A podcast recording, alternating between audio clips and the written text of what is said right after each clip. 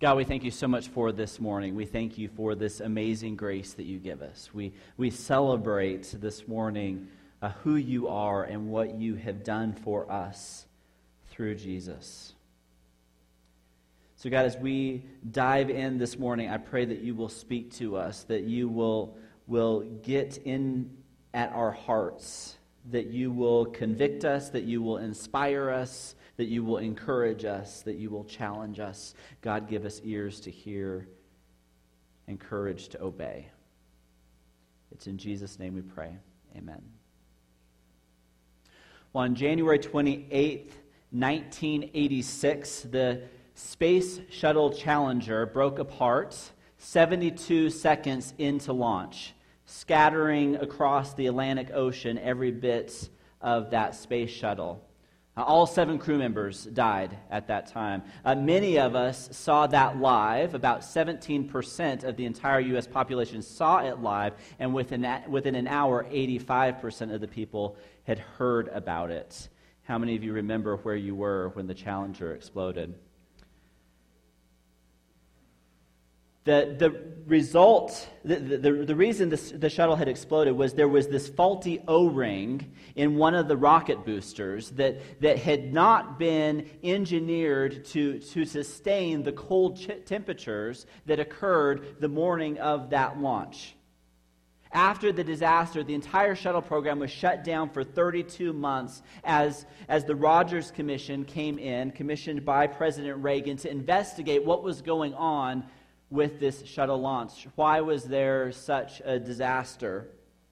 They found that there were major flaws in the organizational structure at NASA. There, there was a culture there of decision making that was, was one of the key factors for the accidents. It was all the way back in 1977 that engineers first identified that there was a problem with the O rings. But that information never made it up through the chain of command on launch day to say it's a cold day, we shouldn't be launching. They launched anyway, and we know the disaster that followed. Now, 16 years earlier, there's the Apollo 13 mission.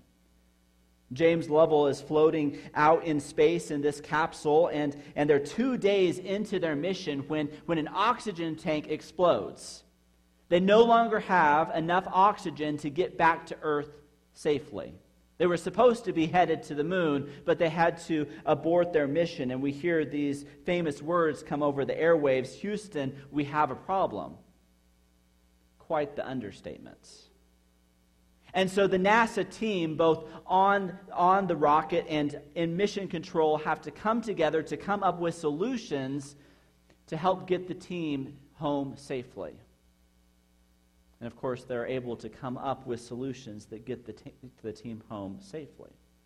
And so we have two very different missions here. Both have major flaws, both have accidents. The Challenger mission, the team failed to come together to come up with solutions. The Apollo 13 mission, they come together and come up with the right solutions to save the crew.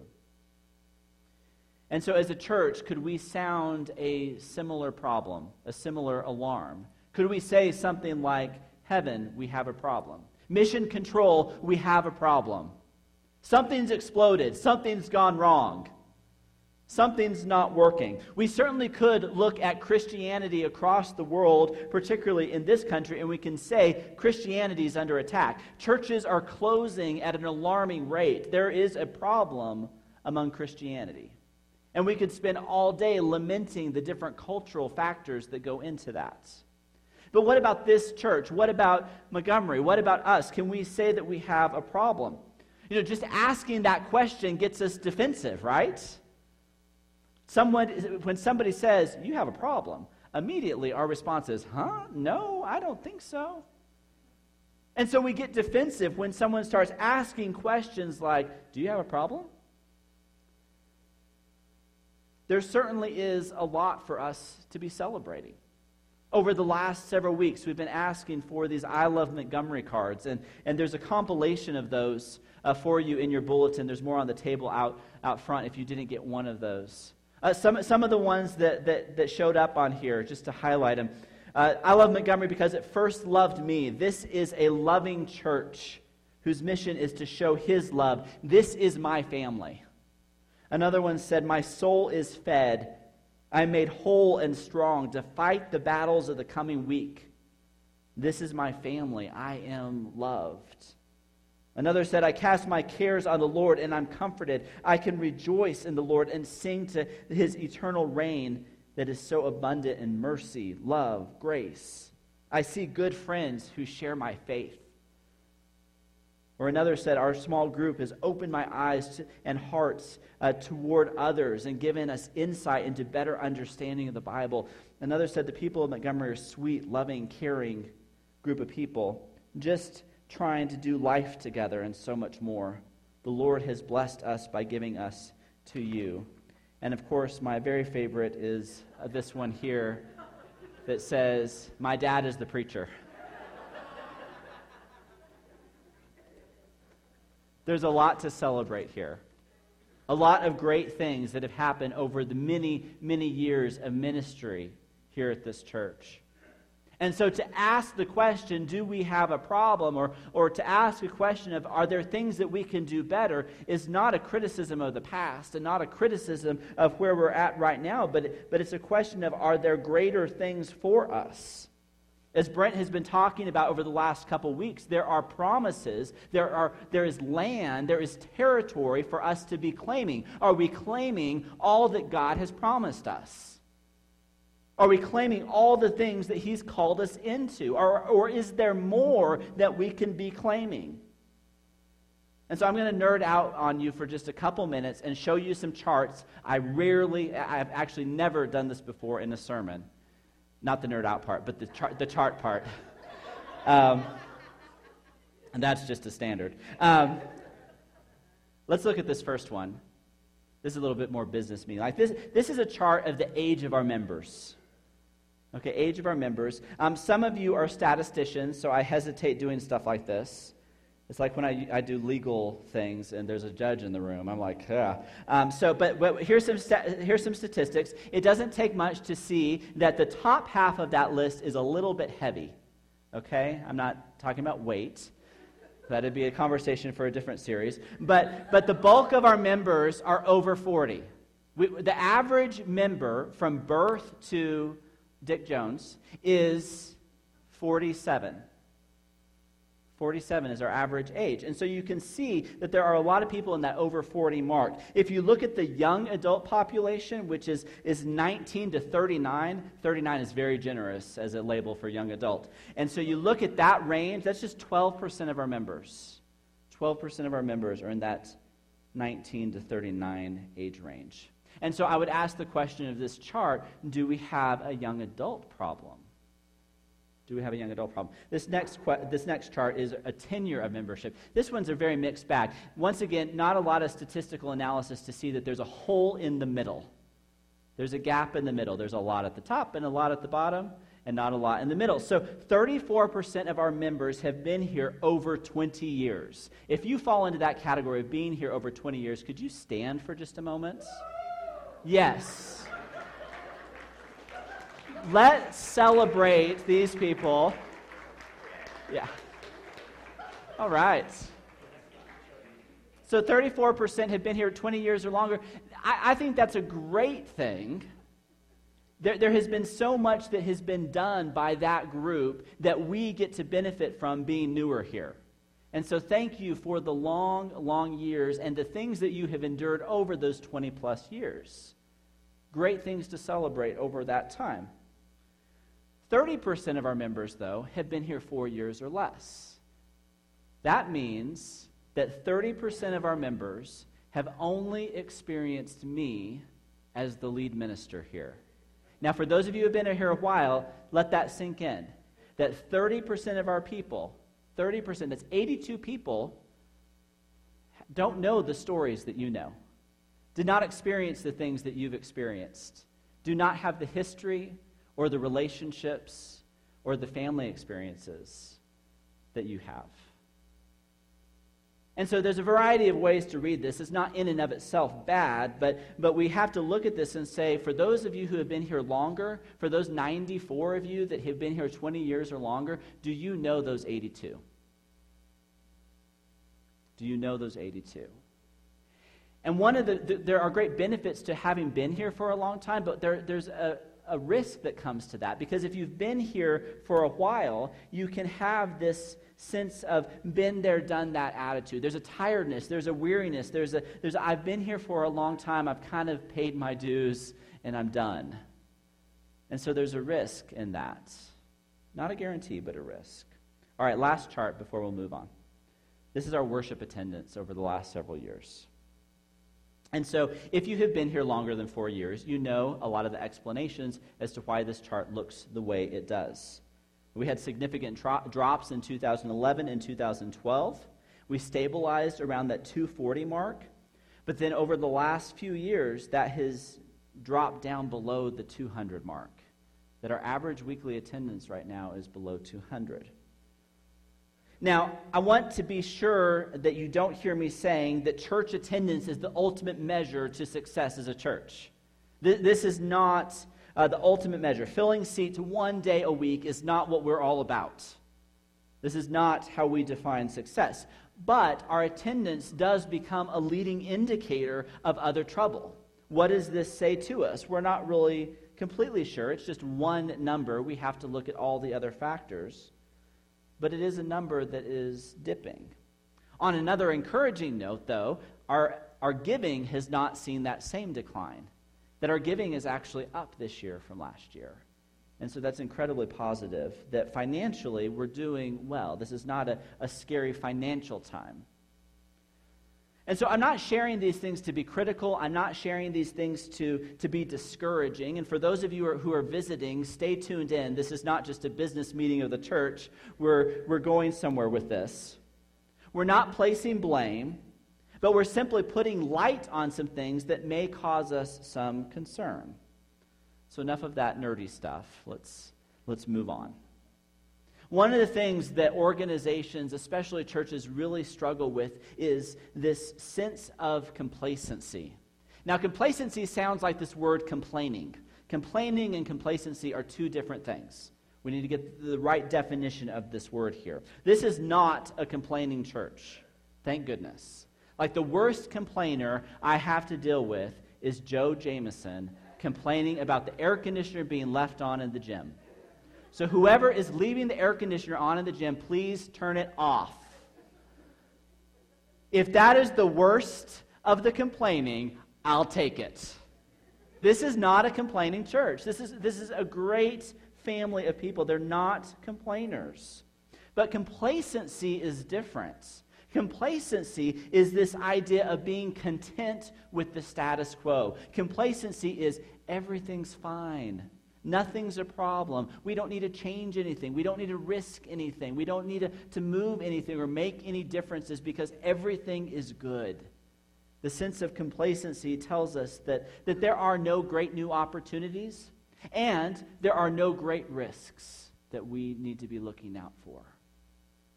And so a sense of complacency really is a challenge because we get satisfied with how things are and we're not willing to risk things to move in a new direction. And so, are there greater opportunities that we could be pursuing? Is there more that God has for us? Is there that promised land that is waiting to be claimed? And so, we're going to spend the next three weeks uh, looking at some solutions, looking at some answers to this as, as we move forward as a congregation. We're, go- we're going to talk about how can we move past the status quo and, and, and realize our full potential as a church. But before we do that, we've got to spend some time rebooting. We need to reboot. And the first question that we have to do is, is answer this question, this powerful, powerful question Who is Jesus to you? Who is Jesus to you? Because everything that we do as a church hinges on that question. Who is Jesus to you? As an individual, you sitting in the pews, you, me standing up here preaching, who is Jesus to us? Because how we answer who Jesus is changes everything.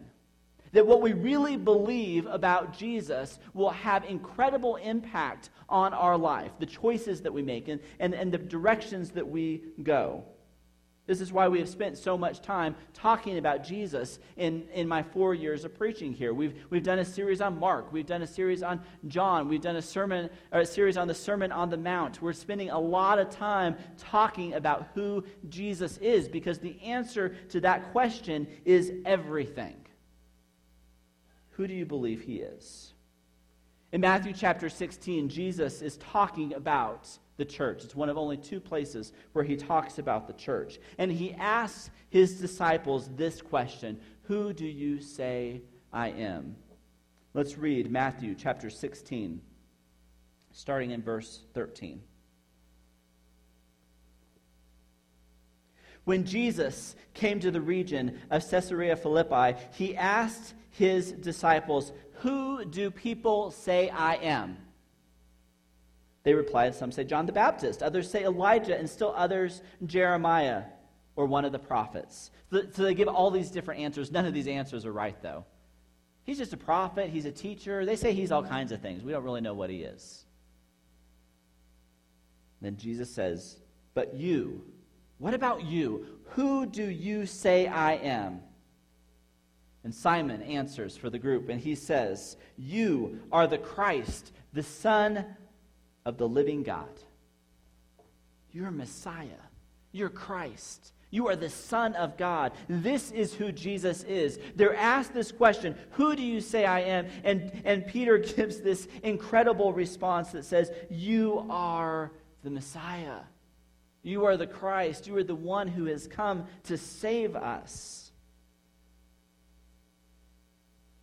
And so, we ask this question Who is Jesus to you? Do you believe that Jesus has all authority of heaven and of earth? Do you believe that He is always present? Do you believe that He is here in our midst, leading this worship time together? Do you believe in that Jesus? Or do you believe in a Jesus that is docile and passive and indifferent? Which of those Jesuses do you believe in? Is he one that is on a mission to save the world? Or is he one that is at a distance and doesn't really care? Because how you live your life outside of these walls will tell what you believe about Jesus. And so Peter makes this great confession, and, and Jesus celebrates it with him. He says, Jesus, and Jesus replied, Blessed are you, Simon, son of Jonah, for this was not revealed to you by man, but by my Father in heaven. And I tell you that you are Peter, and on this rock I will build my church, and the gates of Hades will not overcome it. I will give you the keys of the kingdom of heaven. Whatever you bind on earth will be bound in heaven, and whatever you loose on earth will be loosed in heaven. And so Jesus says, Yes, Peter, you have got it right. I am the Messiah. I am the Son of God. And not only that, on that confession, I am going to build my church. Now, it's interesting that, that Jesus doesn't say, Hey, Peter, you are really smart, you are really educated, you've gone to all the right classes, and therefore you now know who I am. No. Jesus says, You know who I am because of the Father. The Father has revealed this to you. It's not about knowing a lot about me. It's not having this intellectual pursuit of knowing about me. It's actually knowing me. Do you know Jesus? And on this, Jesus says, I'm going to build my church. And, and listen to what Jesus says about the church that he's going to build. One, Jesus is building the church, it's not us. It's not our intellect. It's not our strength. It's not our great leadership techniques. It is not us that is building the church. Jesus is building his church. Jesus says, It is my church. He owns it. We do not own it. And so our preferences, our desires are not relevant because he's the one who owns it, not us. And third, he says that it is growing because when something is being built, it gets bigger. Nobody builds anything smaller. As you build something, it gets bigger. And so the church should be growing. It strengthens spiritually and grows spiritually, but it should also be growing numerically. And if you want to get into debate about the measurement of numbers, look at how many times numbers show up in the Bible. They count things. There should be a numerical growth. But he also says the church will face opposition. The church is going to face opposition hell is opposing the work of this church. Hell is opposing what Jesus is trying to do in our midst. And he wants to come in and destroy any work that we are doing that glorifies God and expands his kingdom. But Jesus talks about the gates of hell. How many of you have a gate in your yard? Is the gate to keep people out, or is the gate to attack somebody? How many of you use your gate as a weapon? All right, we've got one. Don't go to that house. Most of us use a gate as a defensive mechanism, right? Is to keep the bad guys out. A city gate is keeping those who are attacking out. So he's talking about the gates of hell the gates of hell will not overcome us, which means we are on the offensive against the gates of hell. That means that we are moving forward in an offensive way. We're moving in where, this, where Satan is at work. We are going into the dark places. We are pursuing the places where Satan has a stronghold. And we are offensively taking that territory back. That's the church that Jesus is building. But then finally, he says the gates of hell will not overcome it. Hell is opposing it, but it will not overcome it because we have the keys to the kingdom. We have the authority of Jesus on our side. And so, where there are dark places, that is where we're called to go. Neil Cole says it this way He says, If we sit back in our fortress, frightened by all that seems to threaten us, we let countless souls remain captive to the forces of hell. We need to turn from defense to offense and storm the gates to set the captives free. This is church according to Jesus. And so, based on this confession that Jesus is the Messiah, who Jesus is to us, we, we say he is the Son of God, which mean he, means he has all authority of earth and heaven. If, if that's who he is, then Jesus is going to build his church to offensively take on the darkness of the world. He's going to bring light and transformation into the lives of the people around us. So it isn't about our buildings, it isn't about our attendance, it isn't about the tenure of our members or the age of our members. It's not about our programs, it's about the light coming into the darkness and lives being transformed. That lives are being transformed. And so I would ask are people's lives being transformed? Yes. People's lives are being transformed we see change happening in people's lives. And so, are our lives being transformed? Are the, the lives of the people we come into contact being transformed? Because that is the church that Jesus is all about. That is the church of Christ. That is what the church of Christ is all about.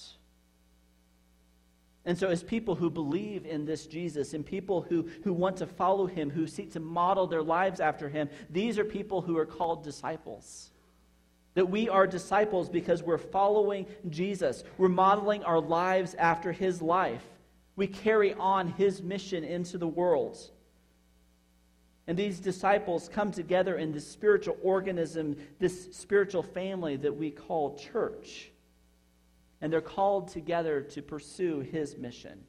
And so, as disciples of Jesus, we are we're surrendering our lives. We're surrendering to our Lord. We're surrendering to our King to become more and more like him. We learn from him. We're obedient to him. We, we listen to him for instructions. And as we listen to Jesus, we hear him say that there are, are two commandments that are most important for us to be following love God and love others.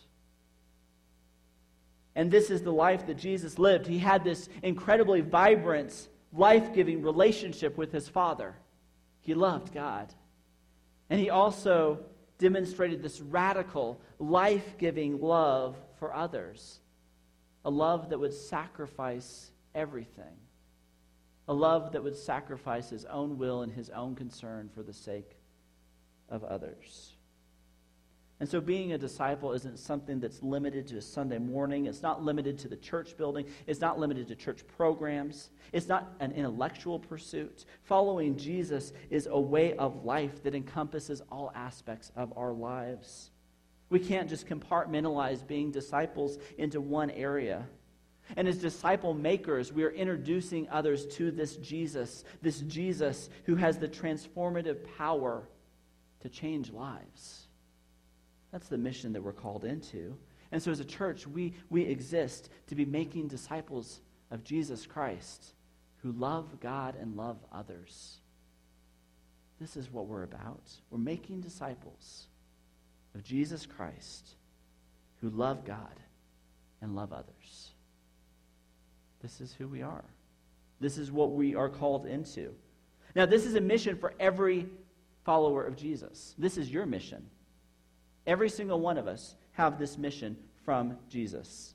It's not just the leadership, it's not just the church organization, it's just not it's not just the institution that is called into this. All of us are called into this.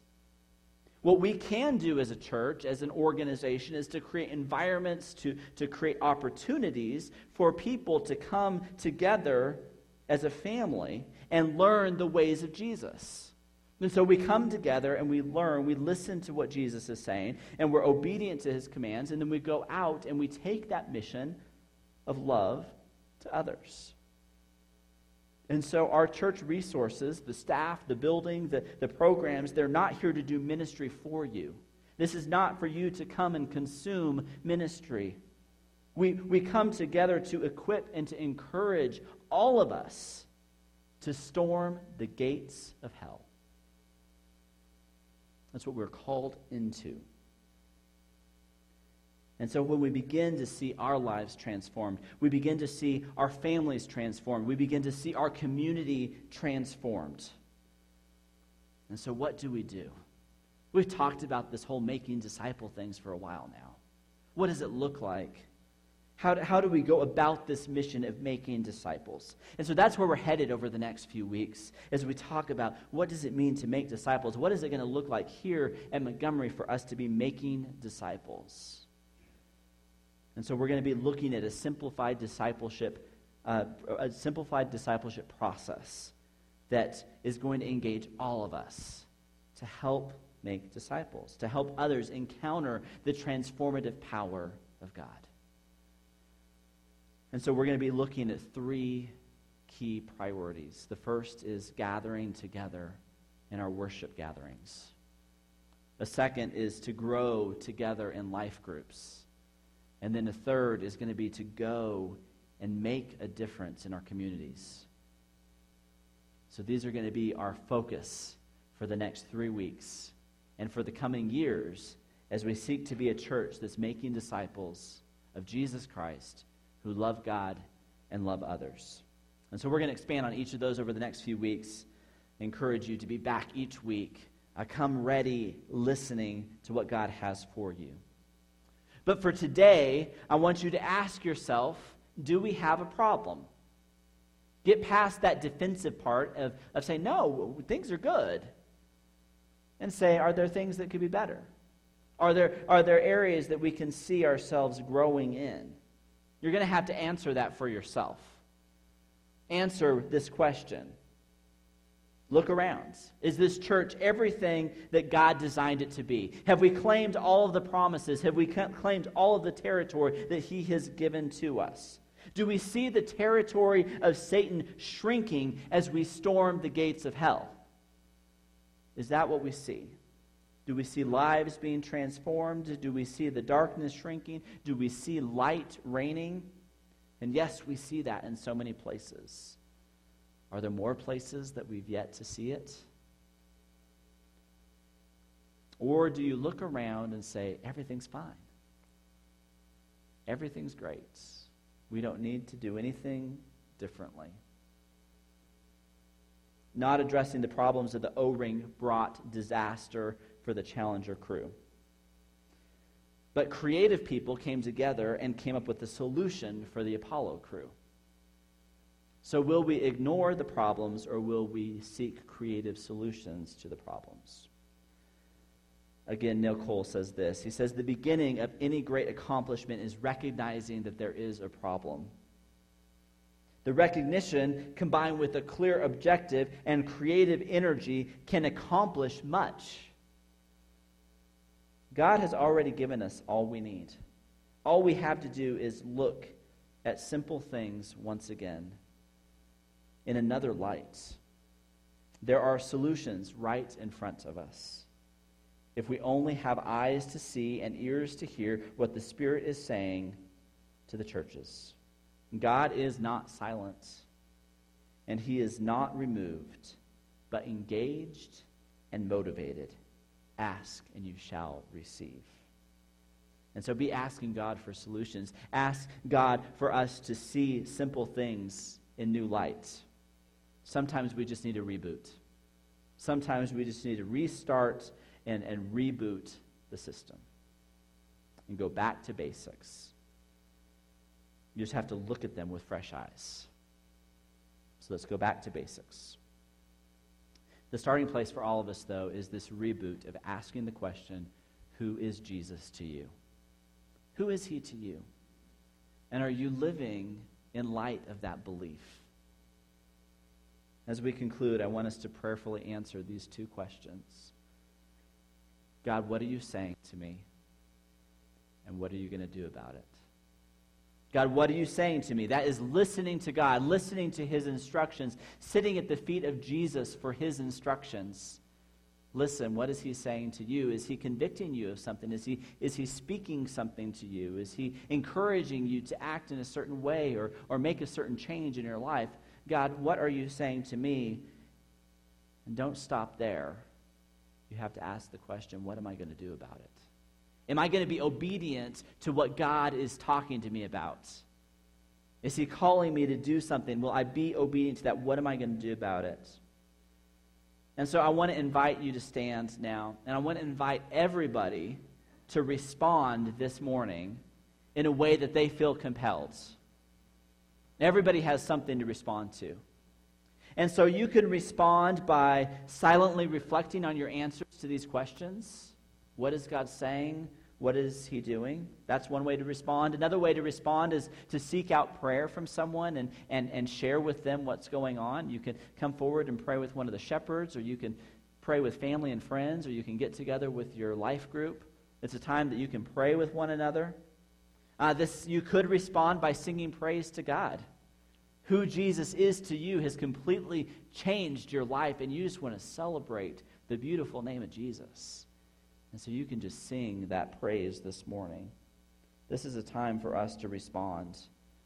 And it can be in any posture. It can be kneeling. It can be sitting. It can be bowing your head. It can be head held high, head held low. This is a chance for us to respond to what God is saying to us. And I want to ask if you believe that Jesus is the Christ, Jesus is the Messiah, He is the Son of the living God, and you have yet to confess that through baptism. We would love to have that conversation with you and be able to be a part of that confession. And so you can come down and talk to me or one of the shepherds. Whatever it is, let's spend some time responding to what God is saying to us this morning. Let's pray together. God, we thank you for your son Jesus. We thank you for sending him to us so that we can see and experience you in new ways. God, I pray that you will give us your eyes to see the world around us, that we can see the opportunities, that we can see the challenges, we can see the threats, and, and know that, that you are in control and that you are working through us. God, give us courage to storm the gates of hell. Give us courage to move into those dark places, to bring your light in. Show us what it means to love you and to love others. It's in Jesus' name we pray.